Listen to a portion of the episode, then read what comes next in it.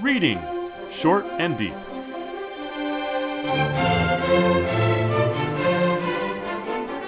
Hi, I'm Jesse, And I'm Eric. and today we're reading Short and Deep The Temptation of Harringay by H.G. Wells, first published in the St. James Gazette, February 1895. And in the version we're reading it from Startling Mystery Stories, Spring 1967. Um, there's a tradition in uh, uh, pulpy, science fictiony, fantasy magazines of uh, having a magazine titled Mystery Stories, like uh, Famous Fantastic Mysteries or uh, just Fantastic Stories, and uh, then having no mystery really at all in the entire magazine's run. Um, so, is this story startling? Certainly. Um, is it mysterious? Mm, I guess it's presented as a mystery, but uh, it's certainly not a traditional mystery. Well, that's interesting. Um, the word mystery is much older Mm. than what I think you're referring to. I think you're thinking of things like Sherlock Holmes and detective stories and, oh, someone committed a crime, so it's a mystery as to who that might be. hmm But in fact, the oldest meaning of mystery is the one that we get among the ancients when we talk about the religious mysteries. hmm A mystery is a religious truth. And I'm now quoting from the Oxford English Dictionary known or understood only by divine revelation. It's those things that uh, it, it was first, in fact, those things that were taught to the initiates into a given cult that the rest of the world couldn't know. So the oldest meaning of mystery is this hidden knowledge. And whether or not those pulp magazines meant that there was something mysterious about these fantastic stories because this was hidden knowledge that was now going to be revealed to you, the initiate, who gets to read our compendium. Um, certainly in this story, uh, there is, in fact, a, a debate about religious knowledge. Yeah, that's something I made note of actually uh, throughout the story. There's uh, this narrator who sort of interposes himself between us and the narrative, and says, "These aren't my words. This is what Harringay said, and it d- depends Right. on his words, not mine." Um, it's almost as if H.G. Wells is that narrator. And he's saying, "Look, I'm just writing this story down. I'm letting you decide whether it's true or not. The only evidence are his words and this canvas that has been painted green." Um, Yeah, you know, that leads me to wanting to make a suggestion about what the what the final moral of the story might be, Mm. or a final moral of the story might be. But in order to do that without blowing it, I let, I just want to make sure that we have a common understanding of the story. And those of us, those who are perhaps listening to us and haven't read it yet, I want to make sure that we are thinking of the same story. The, the story begins with. Uh, an address from the narrator, presumably to us. As you say, there's a narrator who keeps interposing. Well, actually, he opens the story that way. It is quite po- impossible to say whether this thing really happened. It depends entirely on the word of R.M. Harringay, who is an artist. And from that very opening, uh, there is a sort of uh, gentle, sometimes less than gentle, uh, satire about what it means to be an artist. This particular artist is trying to draw and make a painting, and he keeps fiddling with it in order to make it work out right. Um, every time he sees it a certain way, he thinks, "Well, I'll give it a different title, and then it'll work right if you think of it this way or think of it that way." So there's a an, a running relationship being exposed between what you call a thing and what the thing appears to be by itself, between what we understand something to be because we hear it, we hear the words, and what we actually might see see of it with our own eyes. Uh, it's a relationship in part between uh, text and image. But as our as Harringay fiddles and keeps changing the face of this uh, th- this fellow, this uh, organ grinder, um, whom he takes to be Italian. I don't know that it must be, but he takes to be Italian, or certainly as he paints him, he calls him Italian. Uh, the painting begin it comes alive, and it turns out it's the devil. The devil offers Harringay, who is at best a mediocre artist, never created a masterpiece, offers him a deal. You give me your soul, I'll give you the ability. You will make a great one great masterpiece. And they haggle. I mean, well, actually, Harringay says no, but the, the devil keeps upping his offer. Harringay gets annoyed and tries to paint over the devil. Uh, first with red paint, then with green paint, which he gets from his wife's boudoir. Mm-hmm. Uh, and, and ultimately, uh, the, in desperation, the, the the devil in the painting is trying to yell out. We understand from the chopped off language that we see, five, master. But that's it. That's the last we hear from the devil.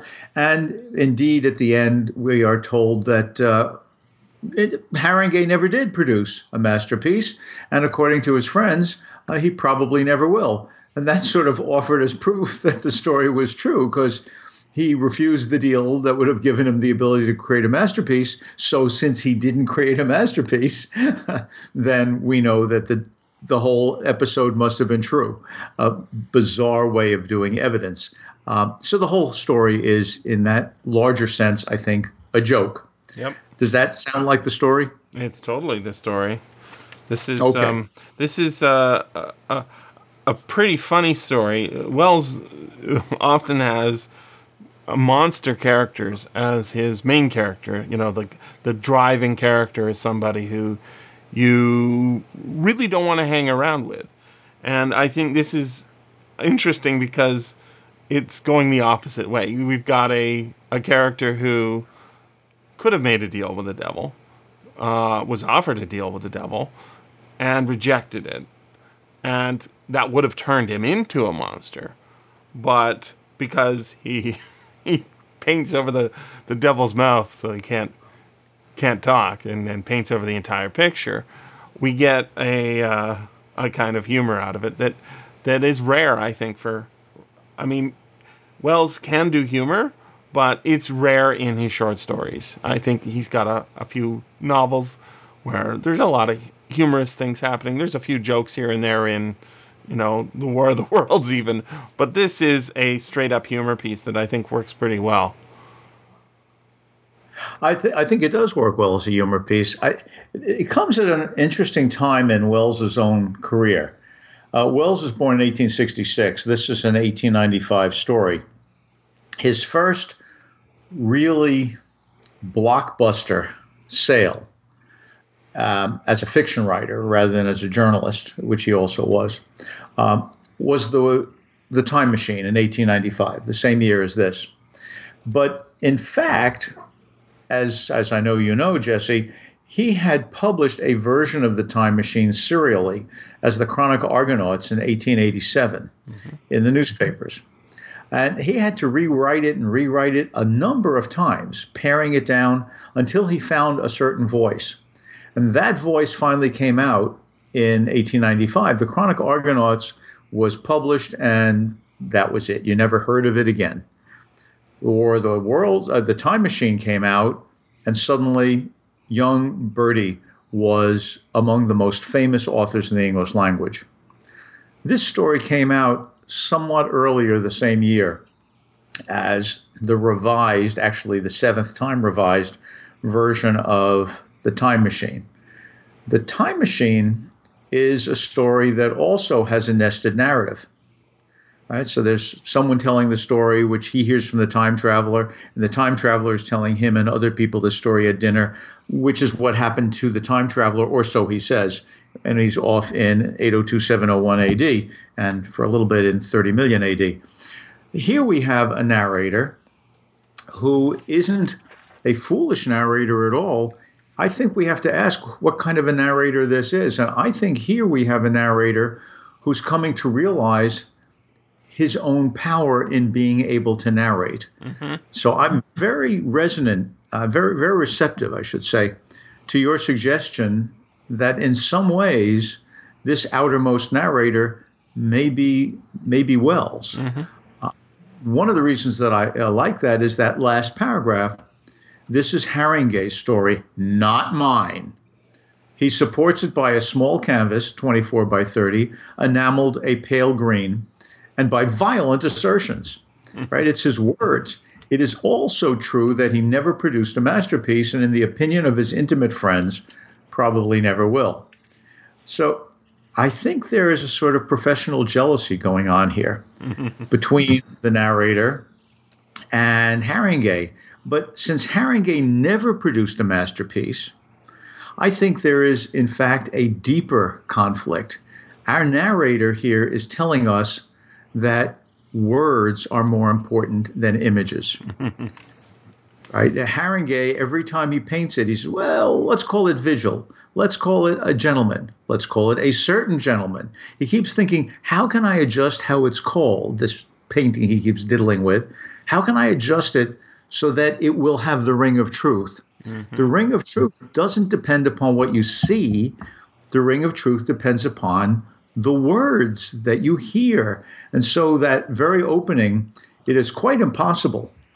Um, quite impossible to say whether this thing really happened. It depends entirely on the word of R.M. Harringay, who is an artist. Mm-hmm. Uh, I think in this instance, what Wells means is not artist in the general sense of someone who deals in any art, sculpture, ballet, music. He means a painter. Mm-hmm. And painters are not to be trusted. And as I'm sure you know, there's a lot of discussion in here about a failure of imagination. Yes, there is. Narrating, that's it. Yeah. It's it's it's it's it's a it's a very funny story to think about in the context of who, what is this really about? Uh, you know, it's not really about painting. Painting is the medium in which he's telling the story, and what's so amazing is that this is something that um, I've I've tried to talk to a lot of artists about. You know, I'm an I'm an artist, but I'm not one of those ones who's made the deal with the devil. So my masterpieces are not true masterpieces. They're only masterpieces in my own mind. You know, no one. I like them. I like I them like too, them, but they're not masterpieces. I'm not going to be uh, hung in the Louvre in a thousand years and people going ooh and ah, because um, uh, I think that it is it is some sort of there. There's a word that shows up here, genius, which is funny because it the genius in this the word that shows up in here is to apply to the the model, um, the organ grinder. He said something to the effect of, um, let's see, it was uh, he had seen the man expectant for pennies, and with a promptness that had suggested genius, had had him come in at once, or had had him in at once. So, what is the kind of genius that brings you uh, geniusness, it's being on time, which is very funny. Mr. Wells is hilarious, um, but obviously th- this is this is the period in which Wells is in his element as a writer. His hand is set to paper and it flows. We have already covered uh, a story from this year. Um, believe it's from this year. Oh no, the Treasure in the Forest is from the previous year. Um, that's one of his uh, that we've done on reading short and deep. But in this year, he wrote 15 stories that were published in 1895, and that is just a, an astounding number of stories to get out in a year and have them published. Um, later years, he you know he'll do uh, 12 in 1896 and I think it's close to 10 in 1894 or uh, around that. But 15, that's just an astound. You know, this is a this is a man who, when he sets pen to paper, really can make something happen. And each isn't perfect in the sense that they're going to be a masterpiece. But what I love about this story is that it's kind of about what's what art is and what how it works and how it becomes genius in a certain sense. There's a few lines in here that are directly addressing it. Although what's so funny is they say don't talk about it, and that's that's what I was going to say is that when I talk, I, I took uh, philosophy in university, and one of the courses I took was philosophy of art, and I was very interested in that course, and I talked a lot about it. And the the teacher, who was a friend of mine, um, said this is the first time teaching this. I don't know what what, what I don't know what we're gonna do, Jesse. and I'm like, yeah, I'm really excited to find out. Um, so as we went through it, reading what different people have thought of what art is and all that stuff, we came to a lot of fascinating things. But one of them is that you don't want to talk too much about it. You don't want to think too much about it. But of course, that's not what's happening here. Um, because that's the opposite, according at least to the philosophy that I drag out of this story uh, that Wells is laying down, assuming that uh, R.M. Harringay is not a real person and that this is not a, a true story. Let me read right. this section from page 85. Art with you, said the picture. It's a poor business, you potter. Ooh, that's a low insult. I don't know how it is, but you don't seem able to throw your soul into it. You know too much. It hampers you. In the midst of your enthusiasms, you ask yourself whether something like this has not been done before, and dot dot dot.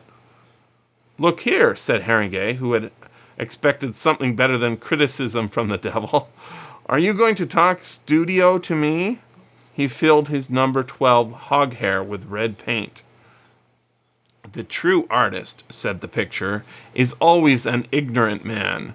An artist who theorizes about his work is no longer an artist but a critic. And then Wagner, Wagner, dot dot dot, and then what's I say, what's that red paint for? And then the devil has his mouth covered up by uh, some more paint, right? So there's an abbreviated sort of uh, almost fourth wall breaking here that it's almost like he's having his cake and eating it too. Wells is. He's saying art it has to be about something specific. That's what I take from this. Um, but you can't say what it is in your art. You can't have like uh, uh, a portrait of a young woman and then have a sign in the picture that says, "This is a young woman." playing at her without it changing the picture in a great way.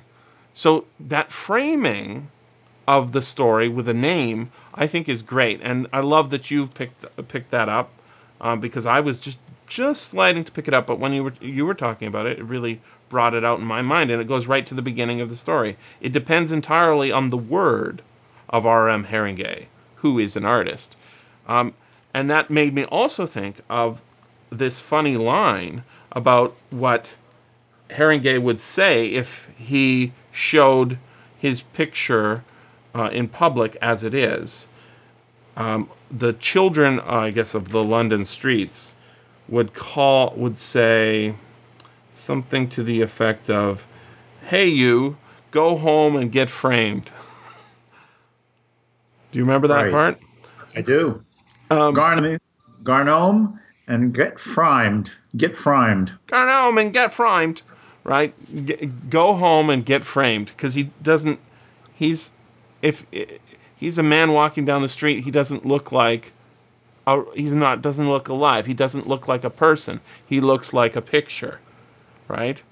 And that is just hilarious that we've got uh, an artist who doesn't know what he's painting. And I, I think this is especially hilarious because when I was a kid and I was learning art, I was learning it the wrong way, and I try and teach my students the right way.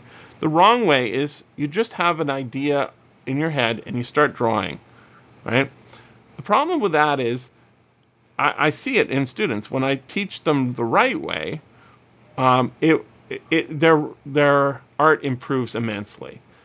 Um, and what the right way is, is you're looking at something specific.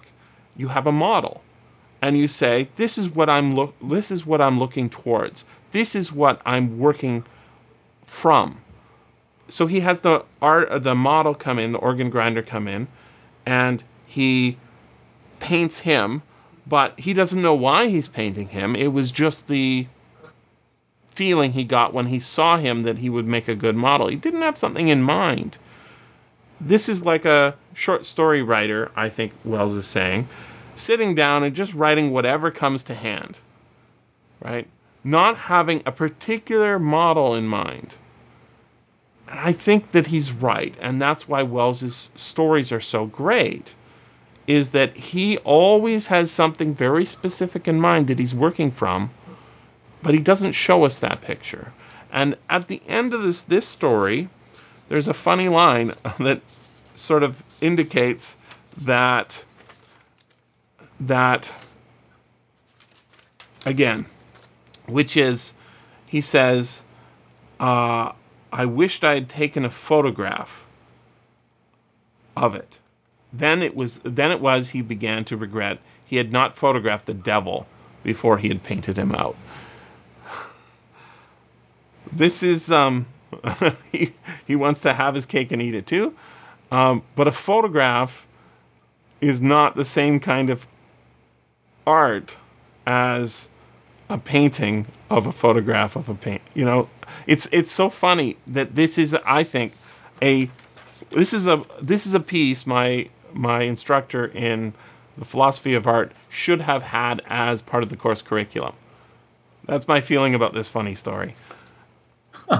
Well, I'm glad that you like it and you find it so uh, suggestive. I do too. Uh, like it and find it suggestive. I, I would add to your observations about the story as theorizing the artistic process, creation process, a couple of other things. One is that a lot of what we hear in this story, like an artist has to have a design, and you don't, Harringay, an artist has to have a design, is an assertion from the devil. And so I think while Wells makes that appealing, he also lets us know that you've got to be willing to look at what you're creating as you create it and react to the the thing itself as it as it grows as you get to experience it as you bring it into creation and that i think is part of what you were getting at if i was mm-hmm. hearing it correctly jesse that you can't just do it off the cuff nor can you just do it slavishly following this uh, uh, a cookbook there's got to be something between cookbook and serendipity and that's where art comes in where you have a genius meaning in the artist, um, who is that is genius in the original sense of soul, which uh, is how the word gets used, for example, in uh, uh, Pullman's uh, his Dark Materials trilogy. Genius as the soul, and what this devil wants is to take away the soul of Harringay. Well, I can see why. Um, he, it, it's it's not much of a bargain. I'll trade you one masterpiece because there's not a whole lot of soul here. The soul would be able to mediate between something theoretical, the cookbook, the design, and the realities of world. You know, the the person you see, the organ grinder, the the smudge on the page that may, maybe you suddenly turn into something new. Sort of the way you're trying to get your students to to understand that they it's it's not just automatic nor is it slavish it it goes back and forth, and this goes back and forth, which is one of the reasons I think that it's done as a nested narrative, because at that very last paragraph, when Wells, who was clearly more the narrator, clearly a better artist than the, the, painting artist within the story, says it was a small canvas, and then he puts parenthetically 24 by 30. I mean, why did we know what small means? You don't have to give us that precision. So, in a sense, Wells is taking a little poke at himself as narrator. Yep. Uh, and I think that's good. That that shows something that we like. I'd also say that there are religious references in here. Mm-hmm. I don't mean that the story is religious, but for instance, we're told that that it's red ochre, and there's a reference to creation. Yep. And you know, the Hebrew word Adam actually means a, it's a color, and that color has come to mean a kind of clay, mm-hmm. and that clay is the clay that gets shaped to make the first human. And that's why we call the first human Adam. it is in fact two steps away from what the word most radically means in Hebrew. And what it most radically means is a, a red color. When Harringay runs out of red, he goes to his wife's boudoir. Yeah. Right? His wife's bedroom. That's what happens to, to to Adam when he can know when he's no longer innocent. You know, he's now enthralled to his wife. And what does he come up with? He comes up with an enamel, which is a harder kind of paint than the kind of paint that we presume he was using, which would have been oil. Um, it's before the acrylics come out. Um, and that enamel is the color of hedgerow sparrow's eggs, yeah. which, as far as I can tell, do vary somewhat. But we know by the last paragraph specifically they're green. So we've gone from red to green. The, when you go and put red and green together, you get the colors of Christmas, which is the celebration of the birth of the person who will, if you're a believing Christian, redeem us from our original sin, from our original deal with the devil there's a lot going on in this story that Wells has just allowed us to get glimpses of. And it's it's already we can see the great resonances that Wells likes to write with. Let me give you just one more example, not religious, but something else. And I, I would argue that this is it a masterpiece. I, it's certainly incredibly skillful. On page 83, uh, Harringay went to the blinds and began to pull them down. Down is what lets in more light in this reversed uh, way of doing things. But I think that the lighting is reversed is also part of the nature of the philosophical and ethical resonances of the story. Mm-hmm. They were made of blue Holland with the rollers at the bottom of the window, so you had to pull them to get more light. He gathered his palette, brushes, and mahl stick from his table. Then he turned to the picture and put a speck of brown in the corner of the mouth and shifted his attention thence to the pupil of the eye. Then he decided that the chin was a trifle too impassive for a vigil. He'd already called it a vigil. So what does he do? Two paragraphs later, he decides, well, you know, I'll just change the title to Vigil of the Unbeliever. Now, indeed, that's what's going on here. We're trying to make something that might have been religious into something that's not religious, but still art. Now, mm-hmm going back to that word mahl stick, um, that's not a word that was in my active vocabulary, so I sought it. And a mahl stick, which according to the Oxford English Dictionary should be written as one word, a mahl stick, I was instantly able to picture when I saw the definition. A mahl stick is one of those sticks that you see um, artists use. It's long, straight, thin, and usually has a something like a rubber ball on one end. So it's got a high amount of friction.